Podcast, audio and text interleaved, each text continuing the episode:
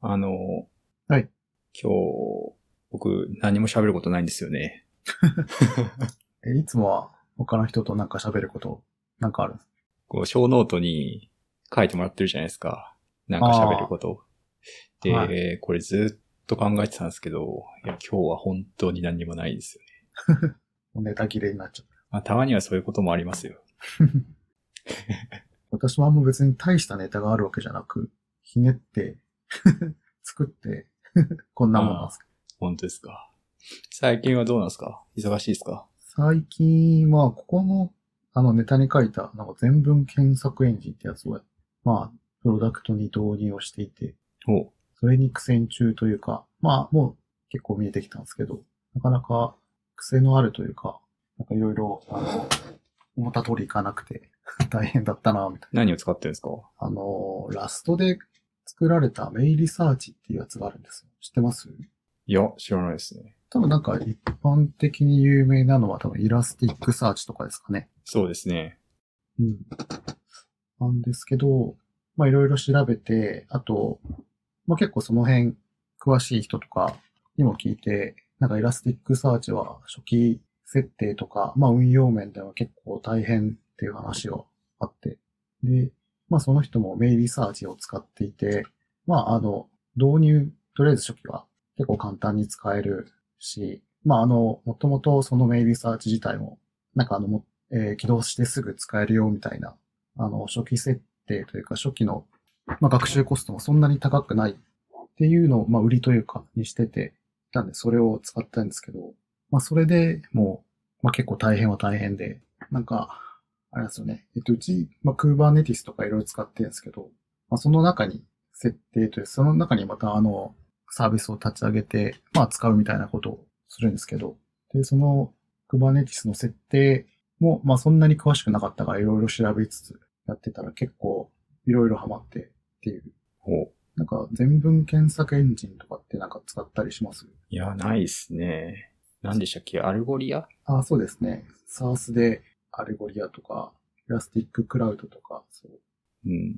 まああれもいいんですけど、なんか、あの、レコードの件数というか、あの、が多くなると、めっちゃ結構高くなっちゃうんで、まあ、一旦まずは、あの、自分たち、自分たちでというか、えっ、と、まあ、どっかイメージとかもあるんで、それを使って、まあ、サービスの中に、Kubernetes のクラスターの中に立ち上げるみたいなことをしたんですけど、まあその Kubernetes もそこまでさらっとぐらいしか勉強しなかったんで、Kubernetes っていうのに、さらにデプロイするのに、いろいろ使うツールがあって、で、それを、が絡んで、なんか、あ、これどうすんだろうっていうのがなんか結構あって、ええなんか Kubernetes、なんかマニフェストっていう設定ファイルみたいなのがあるんですけど、はい。この Docker のイメージ使って、こういう、なんか CPU の性能こういうのとか、あとデプロイ時にはなんかローリングアップデートをして、要はダウンタイムなくすようなとか、いろいろ設定ができるんですけど、で、その設定を、まあ、ステージング、試す環境と本番環境で、まあ、共通、まあ、あんまり重複したようにさせないようにするためのツールがあったり、そのマニフェストっていうファイルは、あの、Kubernetes だけだと、本番用とステージング用とか別々にかんあの分離してたりするんで、まあ、一つツールをかませて、なんか共通化できるところは、まあ、ベースみたいな形で作ってとか、っていうのと、えっと、プラス、ある程度その Kubernetes の複数のリソースをまとめて定義した、えっと、マニフェストをまとめて定義するようなものがあって、それを使って、なんだろう、マニフェストを、に、まあ、読み込んでくるようなツールっていうのもあるんですね。で、それが、ヘルムっていうやつがで、はいはい。で、それをチャートファイルっていう設定を読み込んで、で、えっ、と、実際デプロイするときに読み込んでマニフェストファイルを多分作って、で、そのマニフェストファイルに沿って Kubernetes 上になんか、あの、デプロイするみたいな、何段階かある、あなんかツールとかかましてやってっていう、えー手順が、まあ、うちの中で、あうちの中でというか、で、うん。で、その設定の、まあ、めそのこのメイリサーチっていう全文検索エンジン用の、そのチャートっていう、まあ、一連のリソースが書かれたやつのも公開されていて、それを、えっと、それを作って、かつそのマニフェストを合体させるカスタマイズっていうツールもかませつつっていう状況なんで、これどうやったらいいかなっていうのをなんか試しつつずっとなんかステージング環境でめちゃめちゃいじって、インフラ生まれというか、すげえ苦戦してました。ああ。このメイリサイチってやつは、なんか単体の Docker でオンってやったら HTTP でなんやかんやできる感じではないんですかあそれはそれだけあれそうでです完結してる。えっ、と、Docker のそうですね、ああ。イメージは。それと、まあ既存のサービスの Kubernetes 上にデプロイするにはみたいな噛み合わせというか、そういうところなんですかね。その Docker イメージがあって、永続化ファイルをまた別にそのリソースとして Kubernetes でやる場合定義する必要があるので、ああ。そうしないと一回一回全部まっさらになってなのかなえ、その永続化はなんか外部のストレージとかにはならないんですかそのでもそれ S3 とか。ああ、それもできるんですけど、 なんかインデックスのファイルを別にわざわざ外につっておくのも必要もないことはないんですけど、ああ。なんだろう、より早く読めた方がいいというか、インデックスのファイルで検索時のスピードもパフォーマンスもあるので、なのでその公開されているそのメイリサーチのチャートっていう一連のリソースの塊みたいなものも永続化ディスクはそのクラ、Kubernetes のクラスターっていうその中にうんなんか定義するような形になってますちなみに、マネティスは、ど、どこで動かしてるんですか ?AWS ですかあ、うちは、まあ、GCP です。あ、GCP。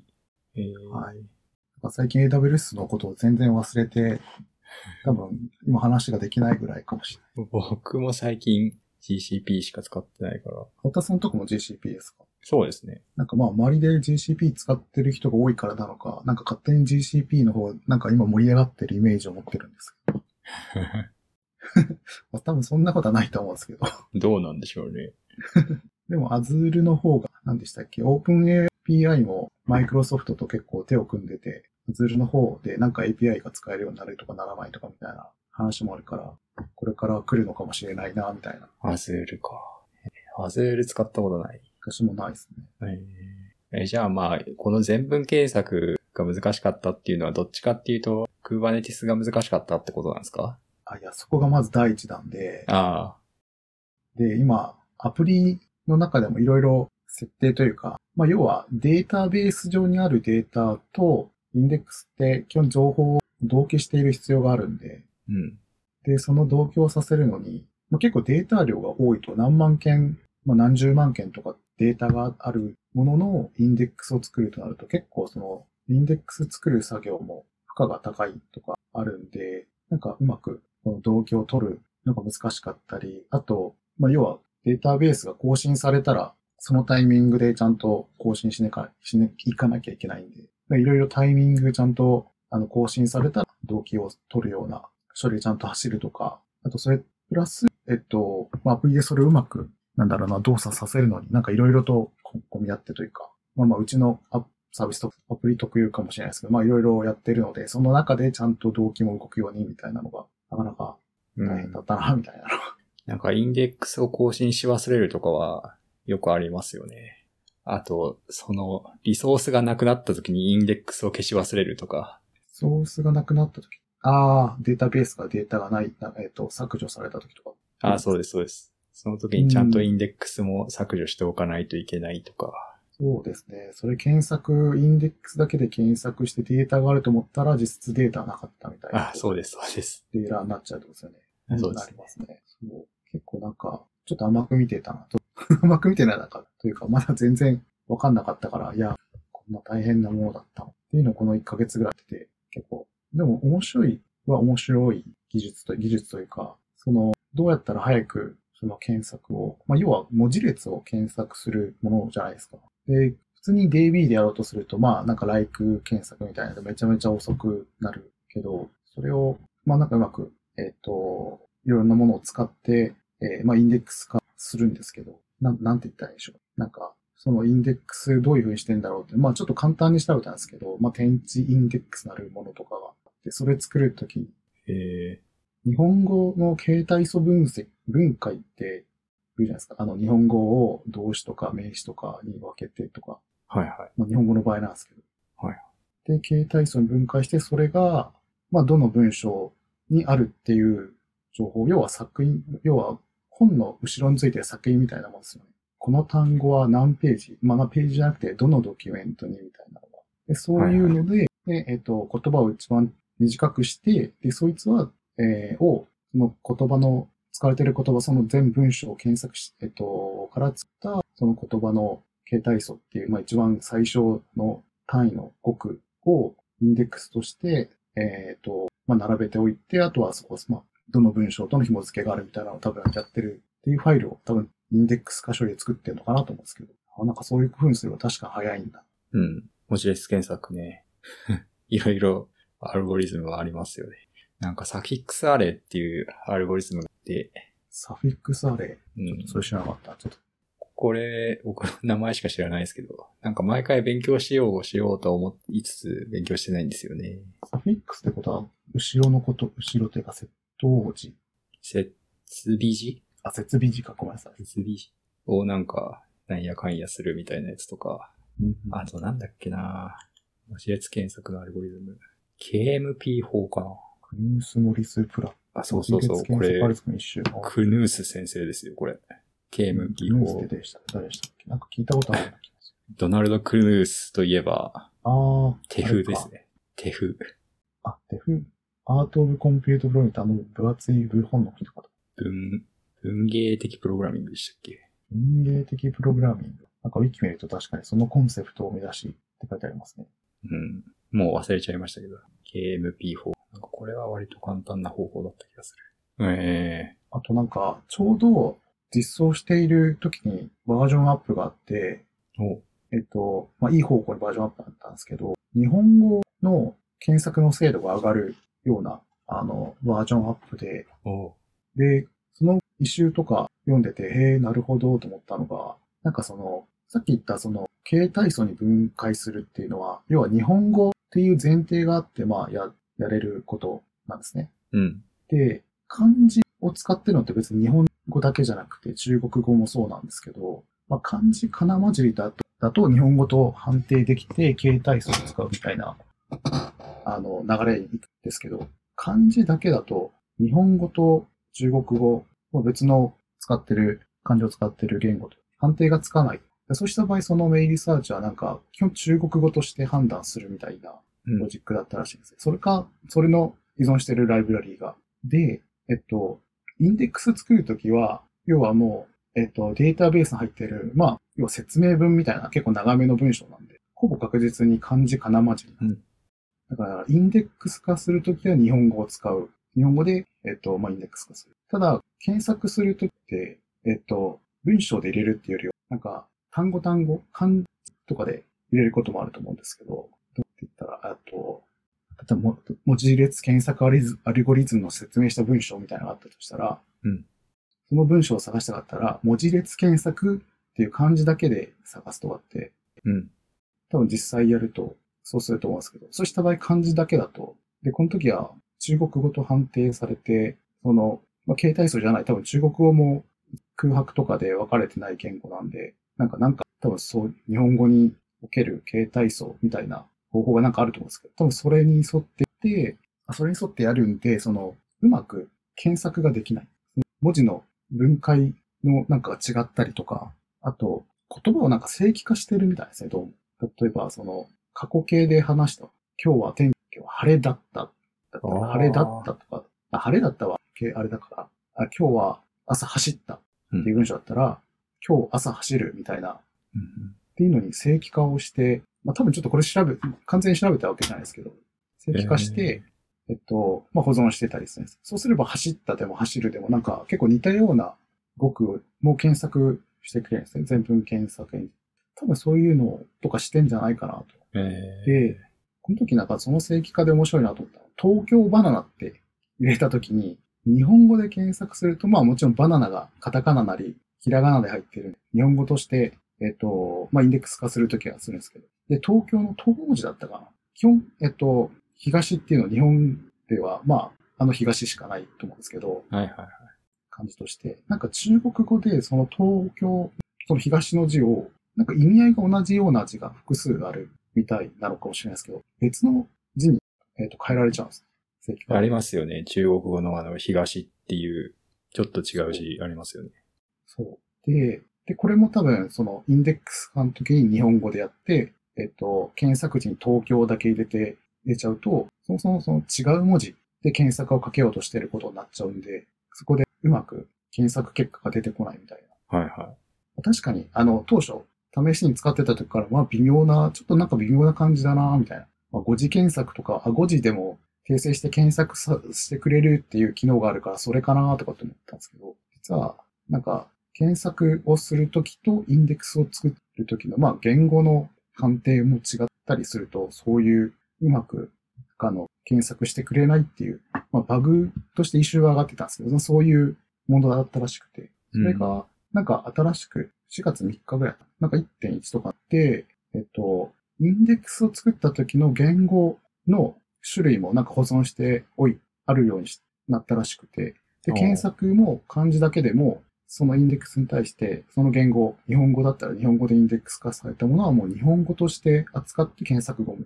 なんか検索してっていう変更が入って、なんかそしたらすごいなんか、あ、なんか精度が、本当にテストとかもなんか、ちょうどその時書いてたんですけど、その1.1.0に上げる前はなんか微妙な感じだな、なんかうまくテストで通らないなとかって調べてて、それ見つかったんですけど、うん。それ開けただけで、なんかめちゃめちゃ、なんか思ったようになんか検索をこう引っ掛けてくれて、あ、な、で、その文章正規化とか、あ、そういう仕組みって、ちょっと、あなるほどね、面白いなと思って、えなんかいろいろ裏でやって、あの手この手でやってるんだな みたいなのを、すげえなと思って。そのインデックスっていうのは、はい。ドキュメント全体に対して一つインデックスがあるってことなんですよね、多分。全体そうですね、えっ、と、全体のインデックスが一つっていうか、で、それが日本語で作られたインデックスですよっていうことですよね。インデックス全体。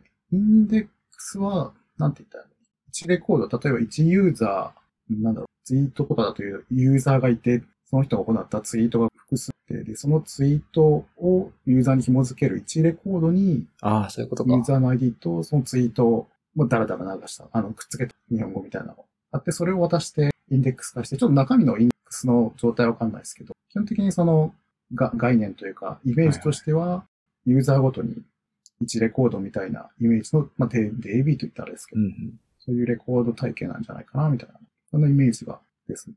でもそのユーザーが日本語と中のドキュメントとはい。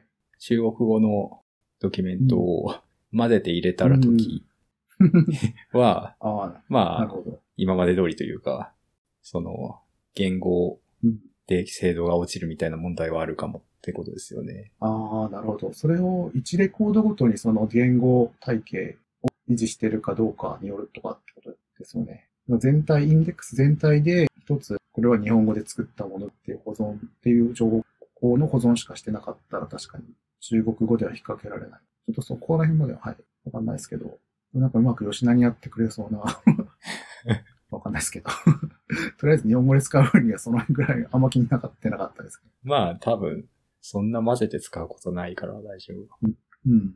ええっていうのをめちゃめちゃ苦戦して、あれですかその、検索窓に文字打ったら、エンターとか押す前に値が返ってくるみたいな、検索結果が返ってくるみたいな感じですかああ、インクリメンタルサーチってやつですね。ああ、そうですね。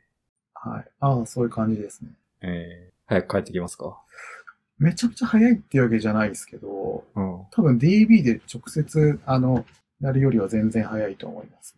ええ実は、ポスグレ使ってると、その DB 内だけでもある程度、その、さっき言った天地インデックスっていうの仕組みは使えて、お、で、使えるんですけど、これまでそんなに大量じゃないものの、に対しての全文検索はそれをちょっと使ってたんですけど、今回めちゃめちゃ大量にあるもののやつをやることになったんで、ちょっとそれじゃあ不安なんで、まあ導入したんですけど、実はポスグレとかってすげえ、なんかそういう全文検索機能をなんか補助するというか、仕組みというか、天地インデックスという仕組みはもう使えるというのは、ちょっと MySQL は使えなかったけど、ポスグレは結構そういうのがあるみたいな。ええもうポスグレはすごいなと。オスグレーはすごいです。そうこの、メイリサーチは、あれなんですかその、自分のインスタンスで立てて使う分にはお金かからないんですかあ、そうですね。はい。オープンソースなんで、イメージも公開されて使う分には。まあ、それとは別に、SARS のサービスもあるって感じですかね。あ、メイリサーチクラウドっていう、ああまんま同じ名前のクラウドもあって、はいはい。それもあったり、アルゴリアってさっきおっしゃってたやつもあったり、まあ、イラスティッククラウドとか、サースもいろいろありますね。まあ、サーズの方は結構高めですかね。データ量が増えちゃうとすごい高くなっちゃって、データ量がなんか、いくな、まあ、1万件以内とかだったら無料で使えるとか、うん。そんなにデータ量多くなかったらそれ使うのがいいかなと思うんですなるほど、なるほど。えー、いいですね。それやってたのは一人でやってたんですかけど。そうですね。ああ。私がこれやって、まあ、平さんはあの別のいろいろ対応をやってたりと かして、大変だけど、まあ、楽しいは楽しいんですけど、大変でもあるしなって。いいですね。どうですか最近なんか開発でこう、なんか面白いものをなんか導入したとかあるんですかふふふ 開発で面白いもの。面白いものって言ったらあれですけど、何かあったかなチャット GPT 搭載とかしないですかわかんないけ ど。 チャットどう、どう使うかわかんないですけチ ど。ャット GPT 搭載。いや、したいんですよね。うん。あ僕ずっとしたいなって思ってるのがあって、はい。あの、ツイッターで見かけたんですけど、その、はい。コミットの、まあ、差分をチャット GP に食わせて、そはのいコミットメッセージを出力させる。で、 ああ、それをコミットするっていうのをええやりたい、やってる人がいてあ、それー、を面白いですね。やろうやろうと思いつつまだやってないんですけど、それ確かにコミットメッセージは、うん、なん困ります。困るというか、頭使いますもんね。うん、PR とかも書いてほしいですよ ね。この PR ではなんとかかんとかをしますみたいな。うん。えーえじゃあ、それ、それ、やったらいいんじゃないですか。 うん、まあそれはなんかいいつかやろうかなと思ってて。うん。それやるとせ、なんか GitHub の、なんか、アクションでもないのかなんこんな感じで、ローカルで、あコミットメッセージはローカルか。多分ローカルでその Git のフックに引っ掛けてうん。やるって感じかな。うん。なんかその話聞いてて、はい。やっぱり、その、Kubernetes が難しいんじゃねえかなと思ってて。 うん。確かに覚えることとかはなんか多いというか、インフラ、全然知らなくていいわけじゃないから、なんか。うん。なんか最近僕はクラウドランを使っていて、もうクラウドランでいいんじゃないかなっていうのを最近思っています。クラウドランって、えっ、と、あれもイメージ使うんでしたっけそうですね。Docker イメージをデプロイするって感じですかね。あれって常時動いてるものなんでしたっけサーバーみたいに、サーバーというか。あの、設定で両方できて、HTTP のリクエストが来た時だけ走ら、起こす、走らせるっていうのもできるし、ずっと動かしておくっていうこともできるんですよね。それはリクエスト来た時に動かそうとすると結構重く、重いというか、起動に時間かかったりはしないんですか起動に時間かかります。ある程度、じゃあ余裕のあるようなリクエストというか、まあ普通にリアルタイムに更新するそのウェブアプリケーションとかだと厳しそうなんですかね。なんか最初にリクエストを送って、なんか、しばらく動いてるみたいな。その一番最初のリクエストだけ遅いんですよ。だから一回起きると、ああ、はいはいはいはい。その次のリクエストとかは、ちょっと早く帰ってくるんですよね。ある程度有力感中生きてて、その間に別のリクエストが来れば、みたいな感じだと思いますね。うーん、実際それ使ってたりするんですか今、ちょっと自分個人では使ってますね。ああ、。あとなんか面白いのが、おちょっとお金を払うと、その起動時間を短くすることができるみたいなやつもあるんですよね金の力で、 その力で。そうそう。札束で CPU リソースを割り当てて起動を早くするみたいなのができえる。えじゃあ、なんか、プロダクションで使うときは、ちょっとまあ、お金払ってでも、早くして。それかまあ、常時動かすようにしちゃうかっていうことですね。ん。ただまあ、そうすると、その、さっき言ってたデータを永続化するみたいなのは、うん。クラウドのストレージとかにやっとかないといけないんで、うんう。ん、まあちょっと。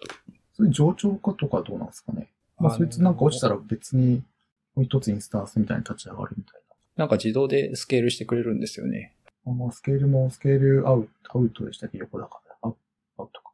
あ、何でしたっけスケールアウトと、あともう一つありますよね。スケールアップ。あ、そうそう、スケールアップね。スケールダウンね。はいはい。どっちがどっちだか僕、毎回わかんなくなるんだよな。そう。そうなんですよね。 アウトはなんか横に広がるイメージだから、複数、冗長化するイメージを、こう、つけて覚えてるんですけど。 あアップだと上だから、性能アップみたいな。あ、ああ、なるほど。そうそう。スケールアウトは、多分、してくれる。うん。デプロイのそのロール、ローリングアップデートというか、そのダウンタイムをなくすようなものもあったりするんですかああ、えーっと、なんかブルーグリーンみたいにしてくれると思います。あーあー、じゃあいいですね。多分。要はそのま前段にロードバランサーというか、なんかかましとけば、そこが、で、一回集約して、はいはい。クラウドランは複数に振り分ければ、まあ、あの、スケールアウトも、なんかそのアップデートのダウンタイムなんかその中できそうな。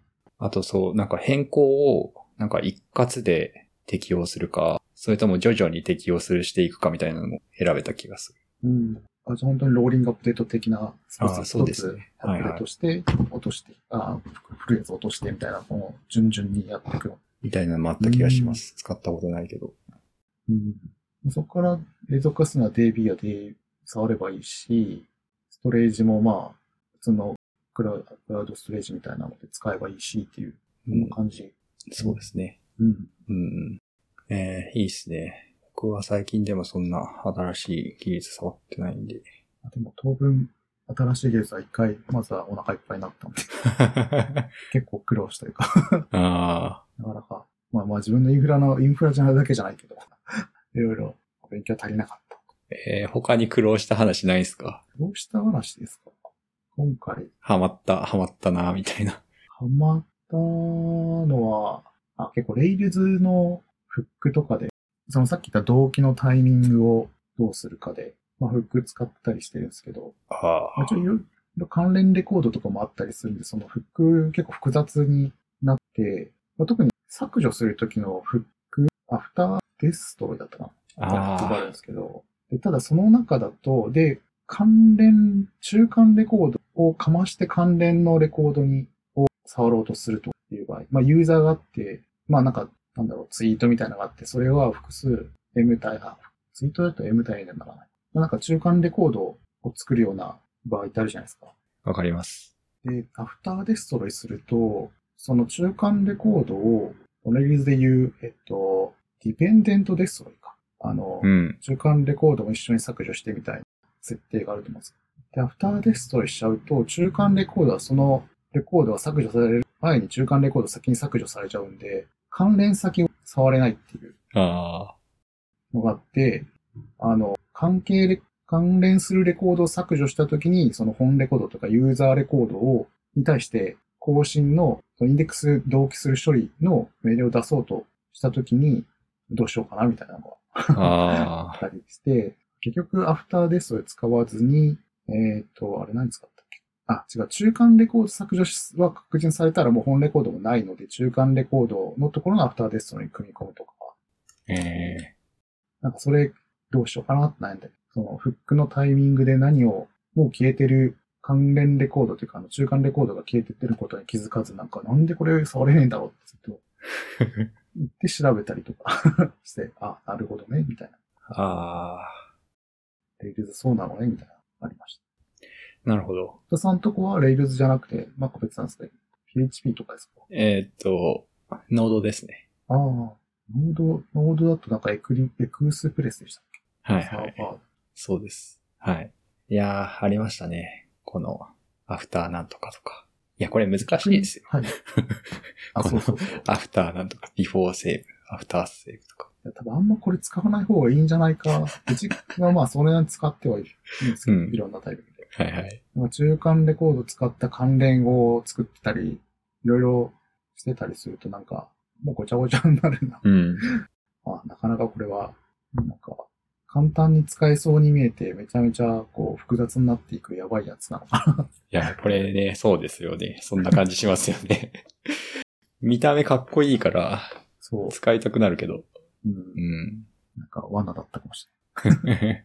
いや、いいですね。そう最近の近況というか、その、最近困ったのはそんなとこですか。ああ、いいです ね。そういう困った話聞くのは ね、楽しいですよね。まあ、まあそこは成長の機会だと捉えて頑張って 調べてみたいなやつ。あーじゃあ、え最近は Rails 書いて、TypeScript 書いてって感じですかそうですね。うん。あれですか今年学ぶ言語は何やってるんですか今年、そういえば去年は、一応ハスケルやってたんですけど、おお去年、ハ去スケル。年、いいですね。と今年、あ、でもほとんどなんか一応本やって、モナドでまた、なんか、確か入門、また買ったんですけど、あの、すごい H 本ってやつあるじゃないですか。はいはいはい。あれやってたんですけど、まあ、さすが古くなったんで、もう一個買って、なんだったかな。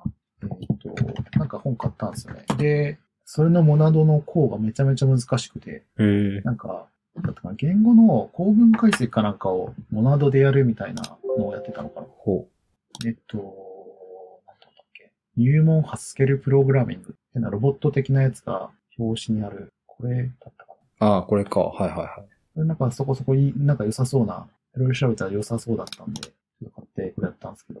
いやー、まあ難しい。モナドを絡むと。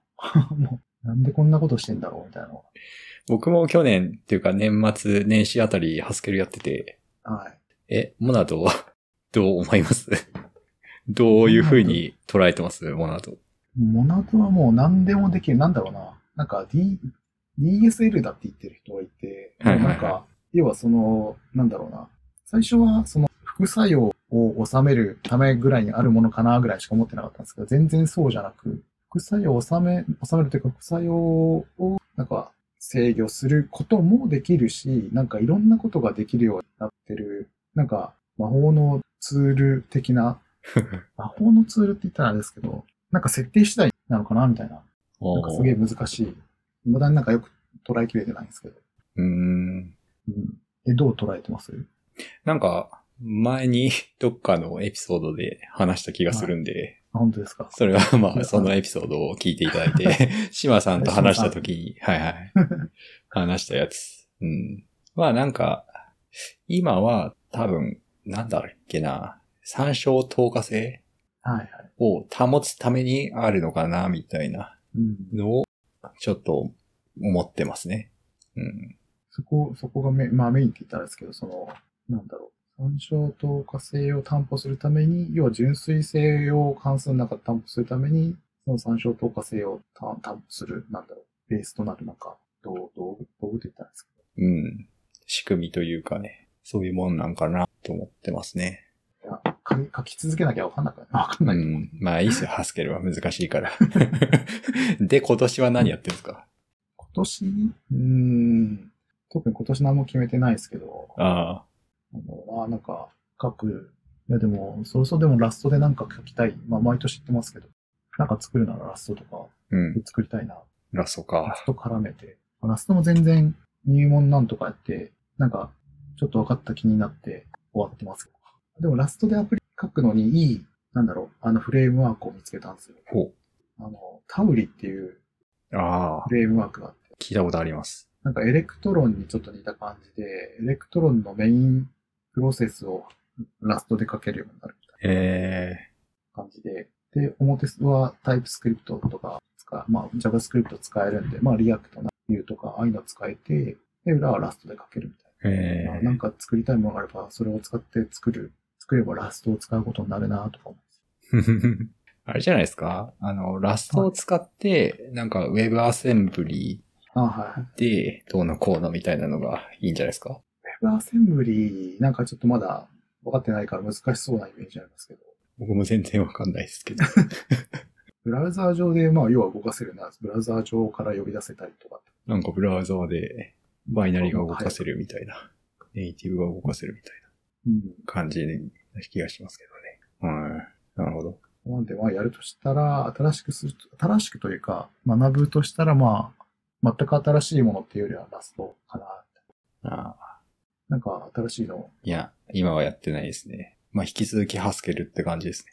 ガスケルで書かれてても、なんか書かれてませんでしたっけなんかツール作ったり。なんだっけツイッターかなんかにたのかああ、なんか2048っていうゲームを作ったっていうのはやってましたけど。なああ、確かそう、ああ、それになんかツイツイートが流れてきたな、みたいなのを見た気がして。おおなんかすげえ作ってる。ああ、そうです。いやいや。この次に書かれてる、ステーブルディフュージョンやってみたっていうのはどんなんですかああ、なんかステーブルディフュージョンってあの画像を作る、スクリプトから画像を作る、あのーまあ、機械学習を使ったものなんですけど、まあ、ネタないからちょっとなんか土日とかでやってみたんですけど、い おお。や、結構簡単にできる環境がもう用意されていて、あのーテーブルディフュージョン WebUI っていうのがあって、て、えそれ GitHub で公開されてて、で、そいつ立ち上げると本当に簡単にもう始めれるようなので、なんかサーバーが立ち上がって、そこに、えっと、ローカルホストでなんか立ち上がるんで、ブラウザーからアクセスするするだけみたいな。ちょっと設定はいろいろあるんですけど、あの設定というか、実際あと使う、始める、使いと、あの、モデルとかを指定するとかあるんですけど、でも、あの、ダブルクリック一つで、起動、あの、インストールとかすげえすぐ終わるような、すぐではないですけど、あの、手間かからず始めれる環境があって、なんかやってみたんですけど、確かに簡単になんか画像、まあなんかあの、まあ、グラビアみたいなのとか、結構なんかグラビア的なのとかコスプレイヤーとか、 なんかそういうのがモデルが多くて、ー、おうあとアニメ調の、なんかモデル、アニメ調になるモデルとか。で、実際にすぐ、あの、結構綺麗な画像を作れるんですけど、まあほぼほぼなんかクリーチャーが生まれて、顔はすごい普通に綺麗なんですけど、手足が5本、にあ、5本じゃない2本とか、2本ずつ左右にやったりとか、お手ー 足途中消えてたりとか。いや、結構簡単に作れるけど、あの、根気強くやんないと当たりを引くのは確かに大変そうだなと。当たりを引く。そう。でなんか、YouTube とかで、こんなんできますみたいな動画あるじゃないですか。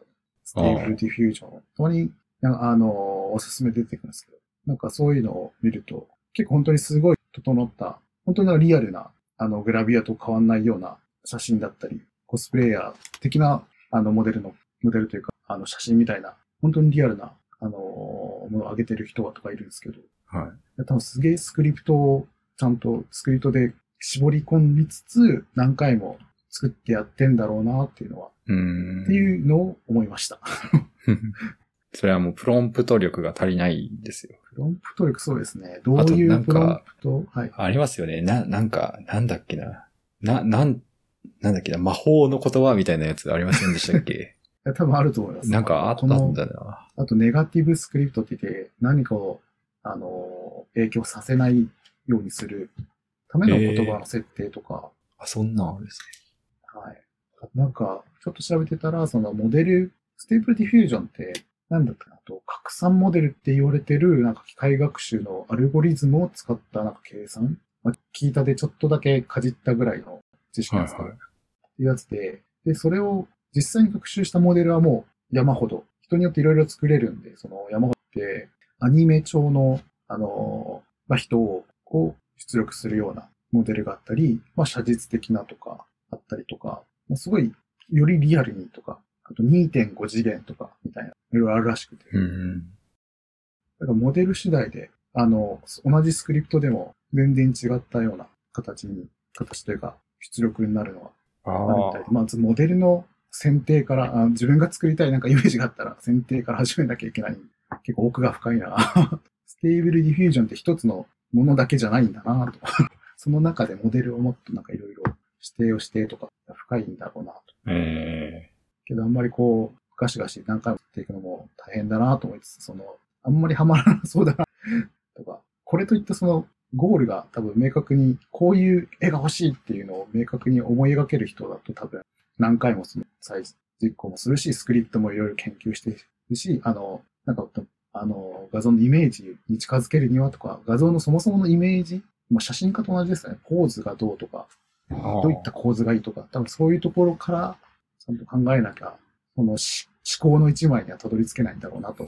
た えでも楽しいと思う人はすごいハマると思うし、一つの趣味としてなんかこう作っていくのも、まあなかなかこれも一つの趣味としてなんか成り立ちそうなすごい深い、結構深そうだなみたいなでもあるなえ深いのかなないで一すか瞬、一瞬、これ深いの一瞬な気がしてますけどね。いや、よりどこまで求めるかによるとか、そうの、ん、そうなアニんだ。メ調とか、あと、ああと面白いのが、追加学習っていう、あのーなんだろう、機能があって、あさっき言ったアニメ調かつ追加学習で特徴を与えることができて、ええ私は試したのはあれなんですよあの、ドラゴンボールの人造人間18号ってクリリンのお嫁さん、奥奥さんだった人いるじゃないですか。はい。追加学習で、あそこに寄せ、それに寄せるみたいなのがあって、 何これと思ってうん確かに金髪のショートカットで、なんかあの、デニムのジャケット着てみたいな、 ああ。ステレオタイプなそういう感じにちょっと寄せていくみたいな。 ああ。 ああ、これこういうの面白いな、みたいええだからそういう、さらに他にももっと追加でするような何かきあの機能はあるらしくて、うん。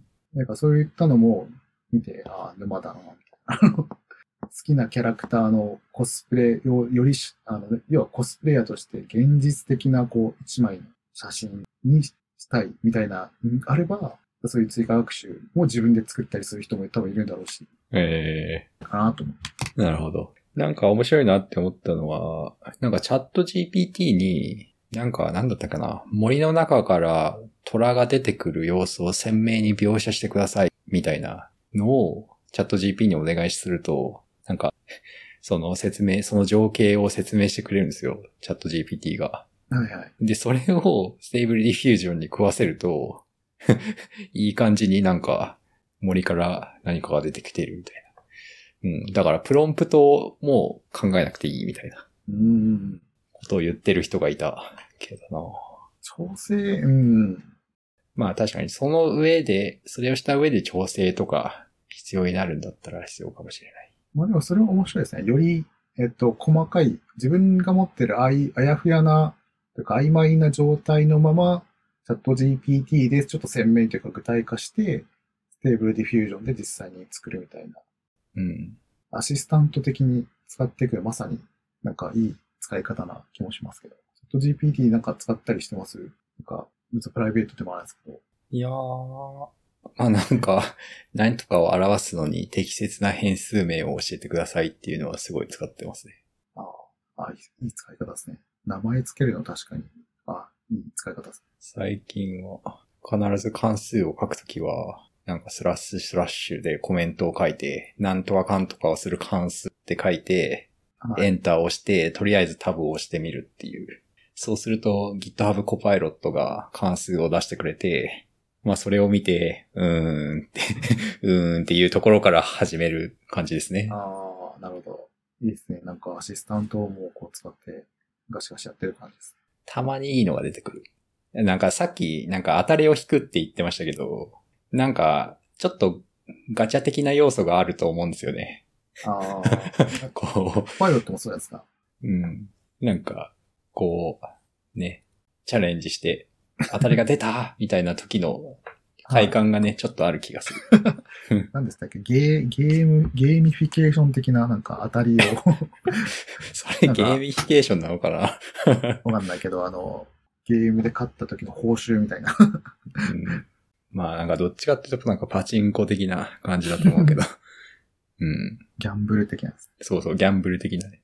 そういう感じはありますよね。で、ランダムでもう一あの同じ、えっと、説明を入れたら必ず同じものが出てくるんですよ。ロジックとして。なんかチャット GPT はなんか温度みたいなパラメータがあって、温度が高いと結構ばらけるみたいな話はありますよね。ええ温度は気温、気温とかってことですかどこかの気温なんかテンプラチャーっていうパラメータがあると思う。うーん。確か。それで、なんかし、まあ、シードではないけど、なんかランダム性を作ってる。そうみたいですね。うん。その、正確性は失われるかもしれないけど、バラエティに富んだ回答が欲しいのか、それとも、まあなんか、結構、なんか安定した回答が欲しいのかっていうのを制御できるパラメータがあるっぽいですけどね。うん。それは、えっ、と、設定を自由にできるところがあったりするんですか設定みたいな。なんか API とかだと一緒にパラメータとして渡せるんじゃないですかね、確ああか。、違 API。うのかな。私もそのブラウザー版しか使ったことないから、なんか、あの、文章入力するところしかないイメージがあったから。うん。確かに。ああ、でもブ、ラウザ版はそうだったかもしれない。うん。今 API 版で、なんか自分で、なんか作ったりしてた。もいやう使ってるんですか まだ何でもやってないです、僕。だからさっき言ってたコミットメッセージを作るっていうのをやりたいなって思ってるところですよ。うん。これをどんどん活用していけばいい未来が来るのかな。いや、でも、なんか結構その全文検索エンジン始める、あの、その全く知識なかったんで、そもそも全文検索エンジンどんなプロダクトあるんだろうみたいなのから、そのチャット GPT に聞くところから始めたんですよ。これ使えっかなみたいな。うん。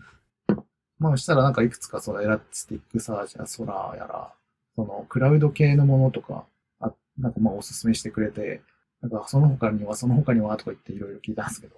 うん。で、リストアップさせて、特徴とかは、みたいなのにって、っていうところからあって、まあ全くあんまり知らないところから、エラスティックサーチぐらいしか知らなかったの。なので、そういった意味ではある程度使えるきっかけというか最初の一歩としてはいいのかなと思ったんですけど、うん。 Rails、違うな、えっと、Kubernetes の設定ファイルを書くのに教えてって言ったけど、その通り書いても、なんか結構間違ってたのが あの、返ってきたんで、うんあ。ーまだまだここの辺、こういう専門的なというか、Kubernetes も結構新しめの技術だから、2021年以降とかにバージョンアップとか言ったのもあるかもしれないですけど、ちょっとその辺はまだ完全にこの、お任せしてそれがそのまま使えるものでもないんだなと、ちょっと実感しました。まあ、ソースコードとかはまあ、そうですね。結構難しい。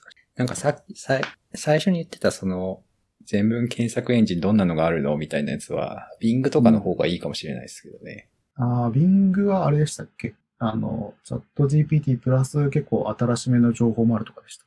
あれってウェブを検索してくれるんじゃないですかああ、じゃあそっちの方がより新しい情報も。Bing ってもうすぐ、なんか招待制とかの申し込みとかするとかなんでしたっけあ、なんかウェイトリストに登録するとかありました。でもなんか3日ぐらいで来た気がする。うん、あ、ただ使ってたりするんですかうん、使ってるんですけど、ただあれなんですよね。ブラウザがエッジじゃないと、エッジでしたっけエッジじゃないと使えないんですよ。 ?Mac 版のエッジってないですか ?Mac 版という か仕事するの大体 Mac じゃないですか。いや、そうなんですけど別に入れたくないなと思ってて。あっても入れた くないな。しょうがないからなんか、携帯に入れて使ってます。携帯に Bing っていうの入れて使ってますね。ああう、ん まあなんで、それがちょっと嫌だって感じですね。まあ、でも、えっと、Mac 用に入れれないことはないですね。その、好み、好みというか、あの、入れたくないはあるけど、まあ多分エッジありますよね。Mac でエッジありますよね。ちょっと調べればいいのか。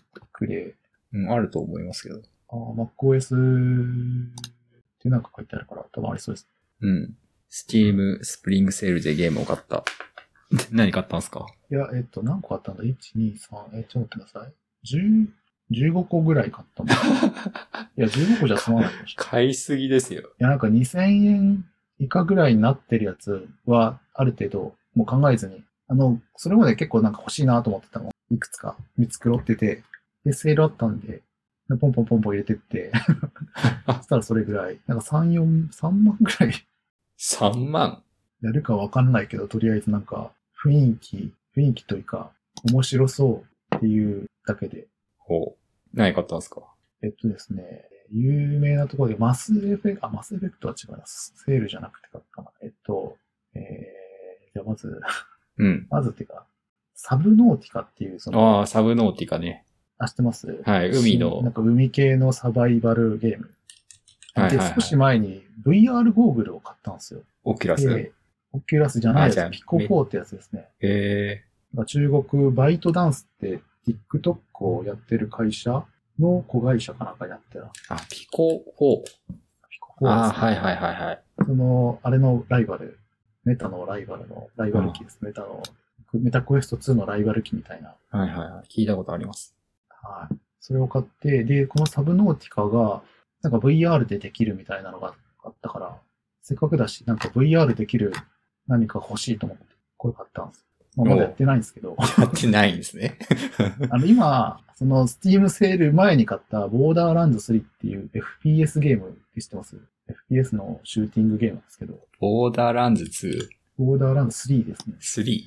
3。あのこれかへー PS シューティングのゲームで、なんかハックスラ系、なんかあの敵がレアリティをついた武器を落とすみたいなへえやつで、まあこれ結構やって、これでもなんかなんだかんだ80時間ぐらいやってるんですけ ど、でこれ一応ストーリークリアしたらまた次のゲームやろうかなと思って、ー。おーうんでそこに溜まってるんですけど、なんでまだ全然やってなくて、これは、ボーダーランズ3は、これは、あれ、ストーリーがある系のゲームなんですね。あ、ストーリーは一応ある、一応というかありますね。あるけど、なんか、ハックスラというか、トレハンっていうんですかね、なんか。え、これでも一人でやる系の、オンラインでやる系のゲームなんですか一人でやる系あ、これ一人でやる系ですね。ああ、そうなんですね。へえ。基本ゲーム一人なんで、マルチあんましないです。あんまというか全然しない。ああ。ええこれをやってますね、最近は。うん。え、他、他何買ったんです かえっ、と、じゃあ、下から、下からというか、買ったやつは、X3 え、だったかな ?X3。これはなんか SF 系の、何するやつだったかなで、なんかその場で盛り上がって、こう、あ、これか。面白そうと思って、詳しくはあの、スチームのページ見てもらえば、え、X3。これなんだターランコンフリクトって書いてある。最近系統は何だろうかな。X3、そう、ターランコンフリクトが、ま、なんかセットのやつ買ったんですよね。今もなんかセールしてますよ。コンフリクト740円、7割引き。シミュレーション宇宙物のなんかシミュレーションで、なんとなく面白そうかなって買ったのと、スペースエンジニア。スペースエンジニア。なんだ、結構古いというか、なんだったかな。宇宙版マインクラフトみたいなやつだったと思いますけど、へーあの、なんか物を組み合わせて、あの、最高、んなんだろう、惑星で資源採掘して、なんか、ええーと、ゲットしたもので、なんか作るとかだった気がします。っていうのの SF 版おー。あとは From the Depths。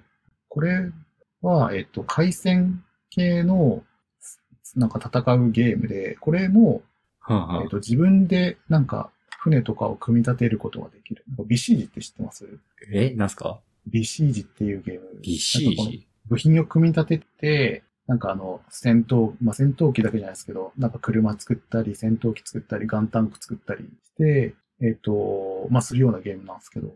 え、それジャンルのことですかあ、いや、ゲームジャンル、あそういうゲームがある。えーはい。あちなみに、ビシージガンタンクで調べると面白いものが見れます。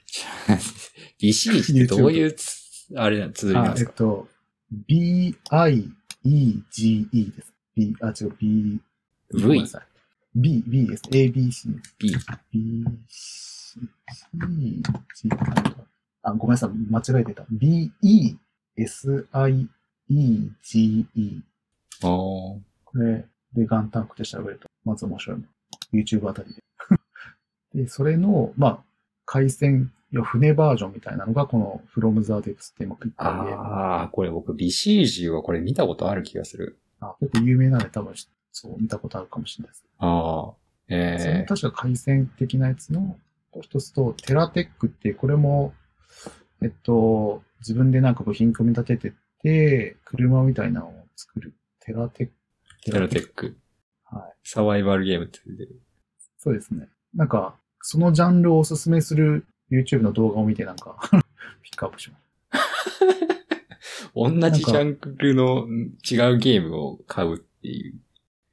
どれか一そうそつのでいいん中じゃねでえかなっていう。た。いうんや、結構なんかこう、何がヒットするかわかんないから、とりあえず買っ て、とりあえずね、大切ですね。うん。こうとりあえず買ってみてってやつ。うん、テラテックね。うんうん、あと、次がレインワールド。レインワールドかレインワールな。確か 2D のなんかアクション。ド。なんとなく雰囲気いいやつだなと思って。まあこれは、うん、あんまり話すことはなく、なんか雰囲気で買いましあた。あ、本当だ。なんか、結構、なんか、ダークな世界観な感じがするけど、そうですね。そうそうそう。キャラはなんか、可愛い感じがする。これは普通に面白そそう。これは結構面白いんじゃないかな。う。うん。あとこれ系で前やったホローナイトっていうのがそこそこ有名であって、フォローナイト。はい、この 2D アクションで結構雰囲気、まあ、絵がそういう、あのー結構か、なんていうんでしょう、いい雰囲気のゲームがあって、やってて、えーそれ結構やってたんですけど、まあなんかその雰囲気に近いな、みたいな。ああ、フォローナイトって僕これ見たことありますね。これも結構、もうすぐ2というか出るえはずって言われてるゲームです。でこれはいいっすね続くとはい。えっ、と、インターステラーリフトおおなんだったかな。これもなんか宇宙船作るやつかな。うん、これもなんか部品組み立てて宇宙船作る系ですかね。さっき言った、なんだっけ、スペースエンジニアと似てる感じか。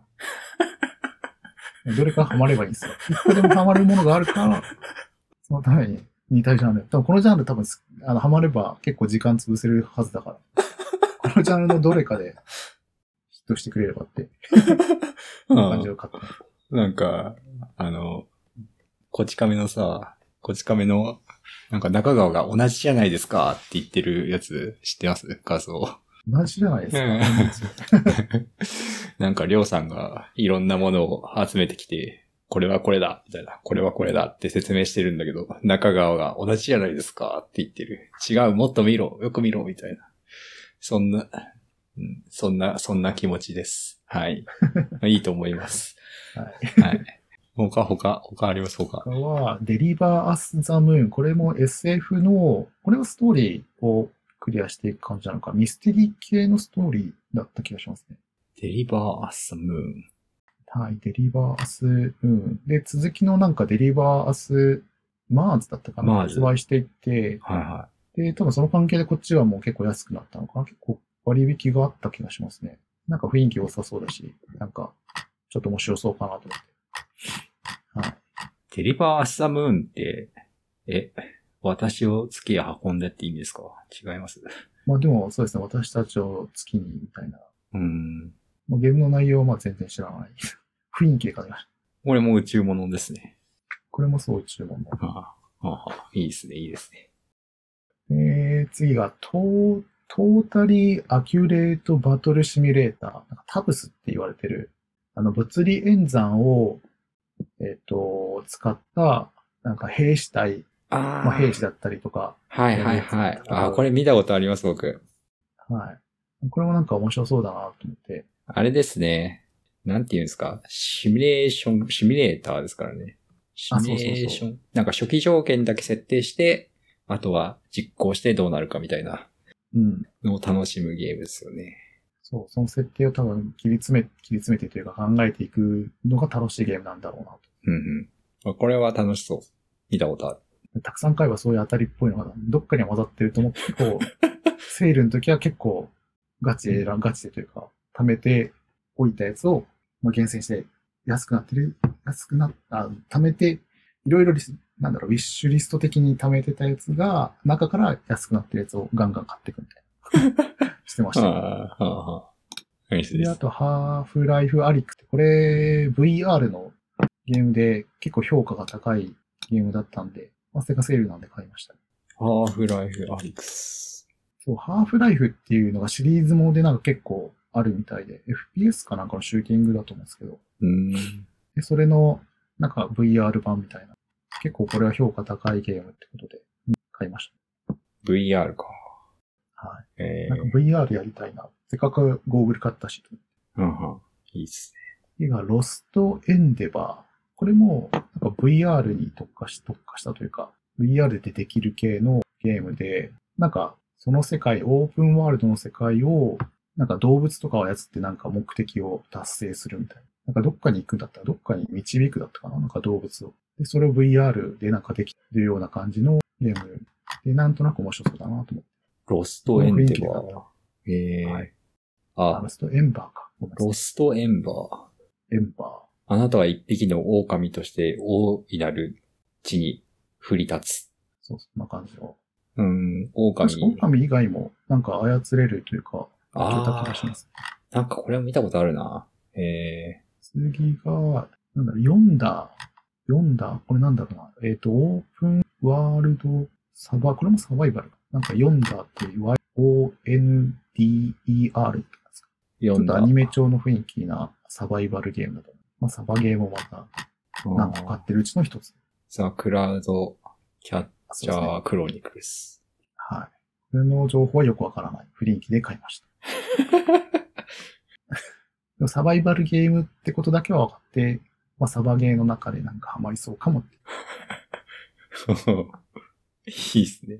で次が、次はちょっとバカゲーというか、えっと、シミュレーションゲームです。シあの、さっき言った物理シミュレーション系の。えっと、When Ski Lifts Go Wrong ってやつで、スキー場スキーリス・ゴー・ロング。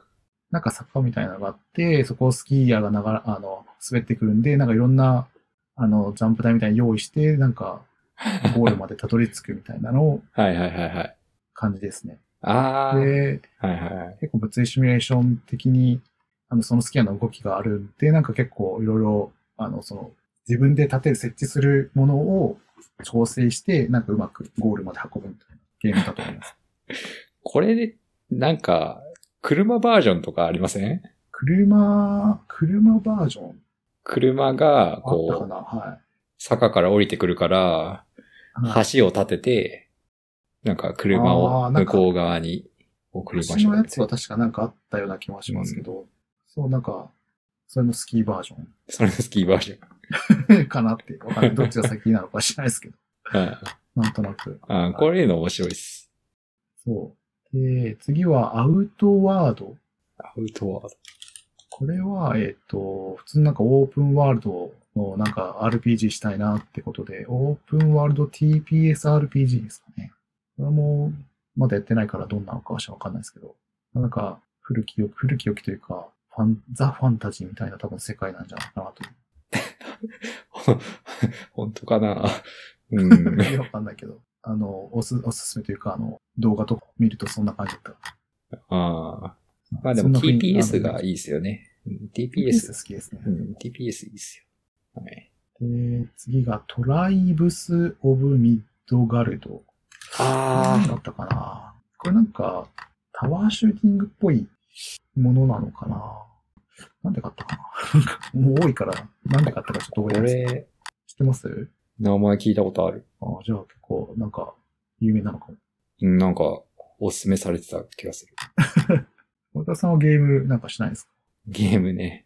エイペックスなんかやってるとかじゃないでしたっけうん。最近は Apex はやってないですけどね。うん最近、あの、リーグオブレジェンドってやつやってますよ。ああ、あれって、結構前からあるやつですよね。いや、もうかなり古いですよ。うん15年ぐらい、もう10年を超えてるっぽいイメージがありますけいつからだろう。2009年。ど。あ、でも10日年。本は、日本サーバーが17年とかかな。16年とかかな。比較的新しいですね。あでも5年か。 5年ですよ。かなり長いですね。もうやってみています。面白いですよ。これ、マルチでなんかやるやつですよね。なんかチーム組んで。あ、そうです、そうです。めっちゃ怒られるやつですね。めちゃめちゃ罵倒されませんなんかめちゃめちゃ罵倒されますお前らやってんだよいや、本 当に。ファックファックファックみたいな。うんめちゃめちゃ怒られる。これ海外の人とも繋がったりするんですか日本サーバーだとそうでもない。いや、多分いると思います。なんか、中国語とか言いますね。ああ。別に、あの、こういうふうに、なんか話、チャットみたいなのを繋げてやるっていうゲームではない。チャット機能がありますね。それ文字を打つ感じのやつです。あ、そうですね。文字を打つ感じですけど。そこで罵倒されます。うん、すげえ怒ら れる。他ないですか他。他は、じゃあ次続いて、えっと、ヘイブン、H-A-V-E-N。なんかアクションです。これも TPS アクションで、なんか、二人を操るみたいな感じで、なんかちょっと変わった感じで面白そうだなと思って。えー、うん。なんかアニメ調のキャラでも、それもなんか面白い。なんかかん綺麗な感じ。そうですね。で、でその次が、えっ、と、ザ・ファルコニアファルコンに EER がついた。あの、この VR でできる、多分シューティング ?3D シューティング的なものを、多分、じゃないかと思う。まああー VR できるからなんか、あ、これも VR できる。あ、本当だ。なんか、あれですね。プレイヤーが鳥なんですね。多分。あ、そうなんです、そう。で、なんかシューティングで、まあエースコンバットみたいに多分どっか飛んでって爆撃なりすんのかな、みたいな。まあそうですね、多分普。通のファンタジー版かな、みたいな。うん。エスコンバットの鳥版です ね。そうそう。トリバー。はんはん次が、えっ、と、なんだろう、これ、なんて言うんだえっ、と、コーブスかな ?C-H-O-R-V-S。コーブス。うーんと、これが、え、これも SF チックなやつで、SF のアクションかななんかアクションっぽかった気がするけど、まあ、詳しいのはやってみればわかるかなっていう思ってる。これもちょっと宇宙っぽいですね。そう。なんか SF やっぱ世界観は好きだから、なんか、SF、まあファンタジーも好きだし、SF ファンタジーは。で、次があれですね、スター・ウォーズ・ジェダイ・フォールン・オーダーっていう、スター・ウォーズの死にゲーって言われてるやつ。あー、ダークソウルチックなスター・ウォーズ。アクションの。これなんか、めっちゃあれなんじゃなかったでしたっけ評価高いんじゃなかったでしたっけあ、これめちゃめちゃ評価高いやつですね。そうですよね。これも結構安くなってて、多分2がもうすぐ発売みたいな感じなのもあるんだと思うんですけど、なんか安くなってたんで。うーん。あ、買っとくか。で、今積んでますね。 まあでも、面白そうだからやりたいなと思うけど、時間があれば。 あれなんですかスターウォーズ好きなんですか多分好きですよ。一応全部、あの、映画版は見てますね。えー、すげえ。ドラマのやつは見たことないけど。えー、これは、これ対策。この大作です。有名な作品。で、次がパンツァドラグーンって昔あったやつの、なんか、プレイステーションとかで出てたゲームなのかな、これ。えー、それの、なんか復刻版で、あれ、これも VR、VR はできなかったかななんか、えっと、これもドラゴンのエースコンバットですね。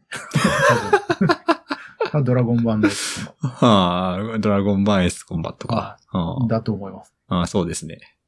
はいで、次が、タウンスケーパーって、えっと、ワンクリックで家がどんどん生まれてくるゲーム。おなんーて言ったらいいんだろう。あの、クリックするともう別に自分がデザインしなくても、そこにもうなんか、家がポンポンって立って、それをなんかに、ほんほんなんか、街づくり、街づくりっていうか、景観作成ゲームみたいなもんです。まあ、雰囲気にでこれも買いました。これ何を目的にするゲームなのか、よくわかんないですけど。まあ、ゴールは、まあ、自己満足でする街ができたらです。その景観というか、あそういう系なのか。ええはい。まあ、なんかこういう景観は好きなんで、なんかよくテレビ世界遺産とかああいうのを見るの好きなんで、だはい。からそういう景観を作るゲーム。ああ。で、次が、マーズホライズンっわあていうので、えっと、これ、まあ、えっと、宇宙ロケットを飛ばす、飛ばすためのシミュレーションというか、その計画を立てたりとか、なんか、ライバルがいて、ライバルより先にちゃんとお金を予算って、で、あの、ロケット開発して、で、試しにロケットでとか、で、最終的にはなんかロケットで、まあ、マーズまで行くのかちょっとわかんないですけど、ロケットで大気圏外出てで、なんか宇宙開発、し宇宙開発シミュレーションみたいなやつですかね。ええうんこれは、でも雰囲雰囲気というか、ちょっと面白そうな、あの、ジャンルというか、あまり見ないジャンルだったので、ちょっと安くなってたんで買いましはい。た。次が、ファクトリータウン。これがですね、街づくり、村づくりとか街づくりゲームで、で、自動化なんかベルトコンベヤー使って、あの、まあ、木々切ってそれを工場まで運ぶのにベルトコンベヤーとかなんか自動化ができる街づくりみたいな。うんなんかファクトリコとかそういうのが有名ですけど、そうですなんかそれね。の 3D バージョンみたいな。これはファクトリオですね。ファクトリーなんか 2D より 3D の方が面白いかなと思ってこっち買いましあた。安くなってたし。あ、なるほど。で次も村づくり系のセトルメントサバイバルっていう、なんか昔その村づくり、街づくりでなんか金字塔的なバニッシュドっていうあゲームがあって、なんかそれの、はいはいなんか、まあモッドで CC モッドっていうのがなんかあったみたいですけど、まあそれの CC モッドをなんか現代に蘇らせたらこんなんじゃないかみたいなあ、ゲへえ。らしいです。えー村づくり系をちょっとやりたいなと思ったんで、さっきのあの自動化のやつと、その結構大、なんだろう、王道系のやつの後継みたいな言われてたから、 ちょっとこれ買いましはいはいはいはい。た。多分面白いんじゃないで、次が、ちょっと変わったやつで、カーバルスペースプログラムっていう、カーバルは K-E-R-B-A-L。多分、カタカナで言っても出てきます。で、これが、ちょっと変わったゲームというか、これもシミュレーションで、うんほあの、ロケットとか、宇宙開発の、えっ、と、ロケットを自分で作るみたいな。部品を組み立ててというか、組み合わせて、えっ、と、まあ、宇宙に行くとか、ん。そのカーバルっていうのは、カーバル君っていうなんか、あの人人物というか、ああ、こっていうがいの、て、この人っぽい人が、はい、カーバル君なのか。はい。この人をこの宇宙に連れていくみたいな、まあ、目的があるんですけど、その手段としてロケットを自分で作る。で、ああなんかこれ流体力学とかいろいろシミュレーション結構本格的にやってるらしくて結構難しいらしい。へえ。なんか試行錯誤しつつロケットを作っていくような。うん。多分ハマれば結構時間を潰せる。というか、ロー時間が解けていくタイプなのかなとはう い。んこれもちょうど2が3月初めぐらいになんかはつ、あの、アーリーアクセスで発売されてて、それの影響もあってなんか1の方が安かったから、ちょっとやってみようかへえ。これも宇宙もの。な。はい。で、次がなんかゾーン・オブ・ジ・エンダーっていう、プレイステーション2かなんかで、えっ、と、ロボットもののアクションとしてなんか、えっ、と、出たやつのリメイク版です。これも VR でできるってことで買ったんですよ。へえ。ちょっと操作法、これ一回やったんですけど、操作方法が微妙になれないなと。昔こんなんでやってたかなみたいな。あ の、ちょっと操作方法が、なんか、毎日しっくりこなかったから、とりあえずアンインストールしましたけど。1時間ぐらい、 一時間ぐらいやりましたけど。ああ、リマスタードイン 4K& フル VR って書いてある。うん。そう。まあ、VR ゴーグル使ってできたんで。これでもゾーン・オーゼ・エンダーズってなんかすげえ有名ですよね。あ、そう、これ結構、なんかロボットアクションとしては評価高いみたいな。確かなんかすげえ。PS とかじゃないですかプレイステーション2か。 2ぐらいだった気がしますね。なんか昔これ一回クリアした気がします。そうそう、この ZOE ってやつね。はい。ZOE って訳されるやつね。はいはいはい。あ、これ小島秀夫がプロデュースなんだ。へえ、そうなんだ。こっちもひどだったんですね。そう。なんか結構いい雰囲気の、うんしっかり作り込まれてる感じのやつでした。うんうん。じゃあ次が、ルーンテラーっていうオープンワールド、これもなんか、えっと、 ファンタジーチックなオープンワールドアクション RPG みたいへえな。ものですかね。あ、ここれちょっと動作がもっさりしてたからなんか微妙だったな。ちょっとこれやったんですけれはなんかでも面白そうです。ど。うん。なんか、絵もなんか、キャラも、まああんま写実写実的ではないですけど、なんかこういうキャラ、見物も結構好きだからとって買ったんですけうーん。まあなんかゼルダの伝説みたいな感じですね。ど。あ、そうそうそうそう、雰囲気が。なんか、あの、ライトファンタジーというか、ああ、ダークじゃないファンタジー。なるほまあ、そっちの方が結構好きなんで、ど。あ雰囲気で買いましあ、はい。た。で、次が、あと3つなんですけど、あと、クラウドパンクっていう SF、サイバーパンク SF の世界観の中で、これなんか配達をまずするゲームみたいな。ちょっとその以降はわかんないですけど、うーん。とりあえずなんか配達ゲームみたいなのを最初書いてあったんで、そのなんか世界観とかサイバーパンクの中で、こうボクセル、あの、要は、えっと、 マイクラみたいにその、えっと、一つの最小単位がなんかブロックみたいなの、それで組み立てられた SF の世界で、なんかオープン、オープンワールドかもちょっとわかんないですけど、その中でなんか配達をしつつみたいなゲーうム。ん。なんか絵が、絵がすごい綺麗ですね。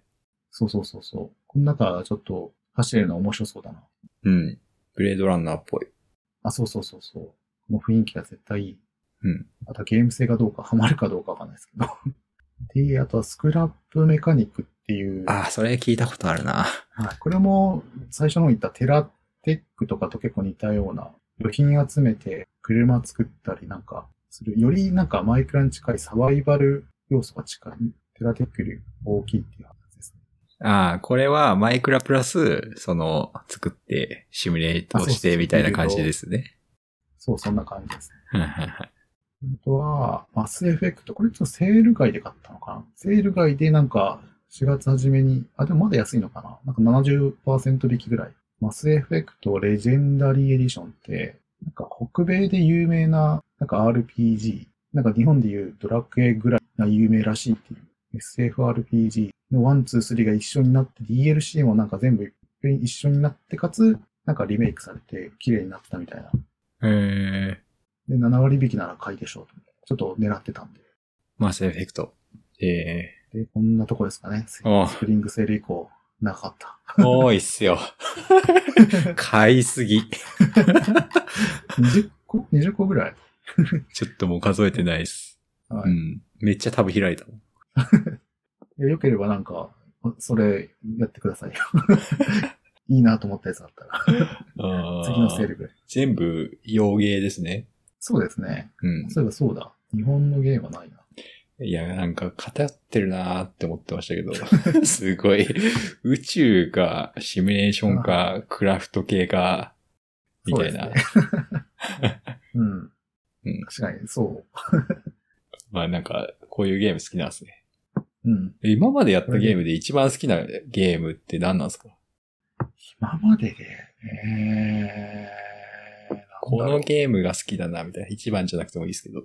ああ、でも最、まあ、いちょっと古くまで考えるとわかんないですけども、クロノトリガーとか好きだったとかありますね、あー思い出補正付きで言えば、あもう最近で言えばエルデンリングとか、なんかあ。あの、あレあ。スオブザワイルドとかは、あの辺は結構な時間やりましたね。エルデンリングやってたんですね。やりました。300時間ぐらいそういえばやってました、ね。 すごい。あ今度 DLC 出るっていうから、あ。です。失敗したなと思ったのが、うんはいエルデンリングを PS4 で買っちゃったんで、その、なんかあの、30fps しか出ないとか、なんかグラフィックも微妙だとかってあったんで、ああ。 DLC 出るなら PC 版買い直すかなとちょっと考えちゃあれっすよ。ゼルダの伝説出ますよ。5月に。う。もう来月ですよね。うんちょうど1ヶ月じゃないですか。5月12とかだった気がします、ね。やるんですか買い、うん買うと思いますね。うん。だいぶ楽しみですね。え、買わないですか逆に。いや、もうめっちゃゲーマーですね。いいですね。すごい。なんか、そう、ゼルダとかエルデンリング以降、なんかもうちょっとゲームやろうかな、みたいな。えそれまでそんなに多かってなかったんですけど、うん、なんか、面白いのを探すかという気になりました、ー、ね。えー、いいなもうなんかやろうかな。あの、横スクロールのやつが良かったかな。うん。レインワールドとか。レインワールドか。レインワールドとかいいかもな。あとのやつはね、もうほんと時間がなくなりそうなゲームばっかりなんだよな。 ああ、そうなんですね。そうとりあえずは、なんかハマってやりたいなと思って、その候補として買ったって感じなんですよ。うん。いいと思います。ちょっとなんか面白い、なんか今や、教えてもらったやつやって、面白かったやつ教えてください。わかりました。なんか、じゃあ、ハマって、これこういうとこ面白かった。でもあれですね、一緒にやるゲームじゃないから、まあそうですね。基本一人で、なんか黙々とやるのが好きなの。え、マインクラフトとか好きなんですかああ、やってますよ。やってるっていう、最近あんまやってないけど、でも、好きですね。それも一人でやるって感じですかそうですね。なんか、物を、建物建てたりとか、うん。黙々とやる感じ。そう。おすすめのやつがあって、ああの、ラフトっていうゲームなんですけど、ああ、船、船っていうか、船の上に、漂流するやつですよね。そうそうです。流れてくる木とか、プラスチックを拾っはいはいはて、物作って生き延びていくってやつなんですけど、うん。それとか好きそうですけどね。ああ、なんかあんま考えたことなかった。サバイバル系、サバイバチックなとこルですよね。クラフト要素があるうん。あ感じ。あ、なるほど。イカダの上に乗って漂流するんですけど、あの、うん海の中に落ちるとサメに襲われるっていう。これやったんですかあこれなんか今ちょっと友達とやって ます。あ、えー、もうちょっと次のじゃあセールがあったら。 今、そう溜でますってね。るやつでとりあえず、は出してから。い。そうです ね。はい。はいこれ結構前からありますよね。なんか2、3年、まあでも最近なんか完成したらしいです。アーリーアクセスかなずっとなん、かアーリーアクセスで公開しててみたいな感じだった気がしますう。ん。うん。結構なんか建築もしっかりなんかす、 こう水の上、まあ、要塞みたいなのが立ってる人いますけど。いや、やりようによっていろいろあるんです。できるこれも時間すごい解けるやつ。あーあ、これ系だとあれも買いましたね。バルヘイムっていう、バルなんヘイムか。北欧系の、まあ海には出ないですけど、あの、ランダムシードで作られたオープンワールド的なあとこで、あ。はいはいサはバイい。バル系の、まあ、でも建物建てられたりするようそうそうそう。これもなんかリアルマイクラっぽい感じのやつですよねな。。そうそうリアル、まあリアルっていう か。まあ、大体同じジャンルを買ってる、うん。買ってるなって。ねはいはいはい。はいはい。これを見たことある。いいっすね。そういえば VR ゴーグルとか持ってますいや、僕はもう売っちゃいましたね。あ、売っちゃいました。はいいやなんか、Google Earth とか面白かったなというのを話を。あ、そうなんですか。へ Google え Earth Google Earth VR っていうのへえが、なんかやったというか、なんか地元を見たりとか。 あえうちの家が、とかって。ああ、本当にそこにいるような感じになりますそこにいるようなまでさすがにそんな改造なんですけど、まあでも、結構上空から全体的にその自分家とか、まあ実家の方とか、ああ、こんな感じだったな、みたいな思い出を思い出しつつ楽しみました。ああ。なんか無料だったんで結構無料にしてこれ楽しめるのがすごいいいな。ええいいっすね。結構話しちゃいましたね。結構話しましたね。いや、意外に話しましたね。よかった。ああ、ネタになれ、ネタというか、 になってうん。ネタになればいいですけど。じゃあ、今日はこのところにしますかね。ちょっとまたお願いします。じゃあ、ゲームの感想をうん。次のは、ちょっと次、ま た。さっきは挙いげたやつの中で、はいおすすめがどれかとか、はい。はい。じゃあ、どうもありがとうございます。ありがとうございました。お疲れ様です。はい、お疲れ様です。